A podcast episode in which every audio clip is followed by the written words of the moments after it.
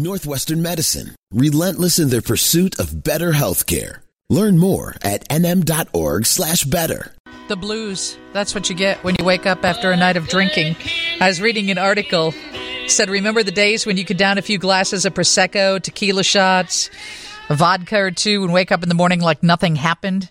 And then all of a sudden, the article says, and then all of a sudden you turn twenty-five, and those days of carefree drinking are long gone. twenty-five?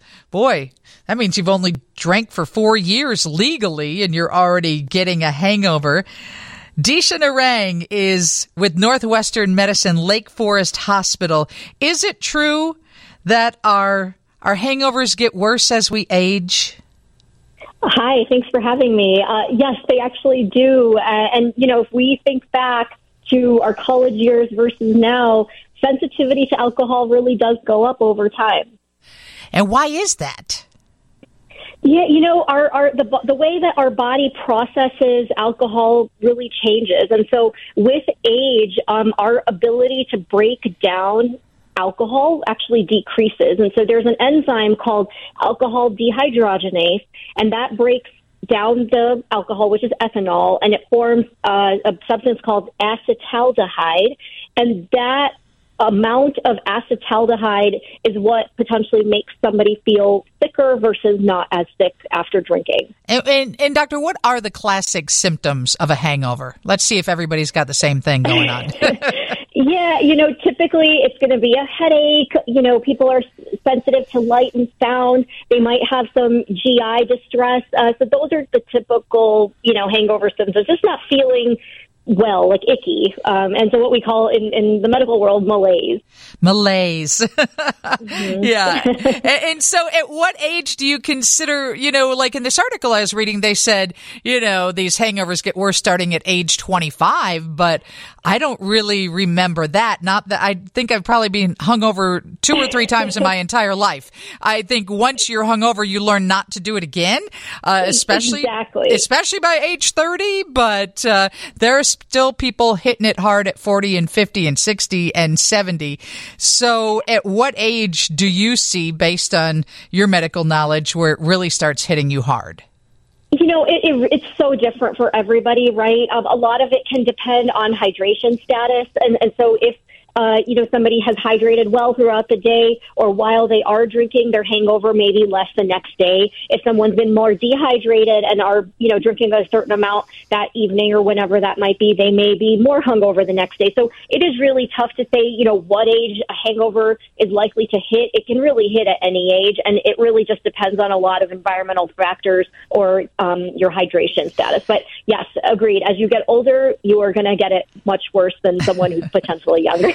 Doctor Denisha Narang is with us. She is with Northwestern Medicine Lake Forest Hospital. We're talking about why hangovers get worse as you age. So is there any prevention? Let's say you're going to drink. Let's say you know you might not feel well. Does hydration help alleviate that, or eating something? Or some Absolutely. People take charcoal pills or something.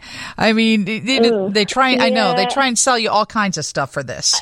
So, so that's the thing. I would not purchase any special. Especially something like charcoal pills or, you know, various supplements.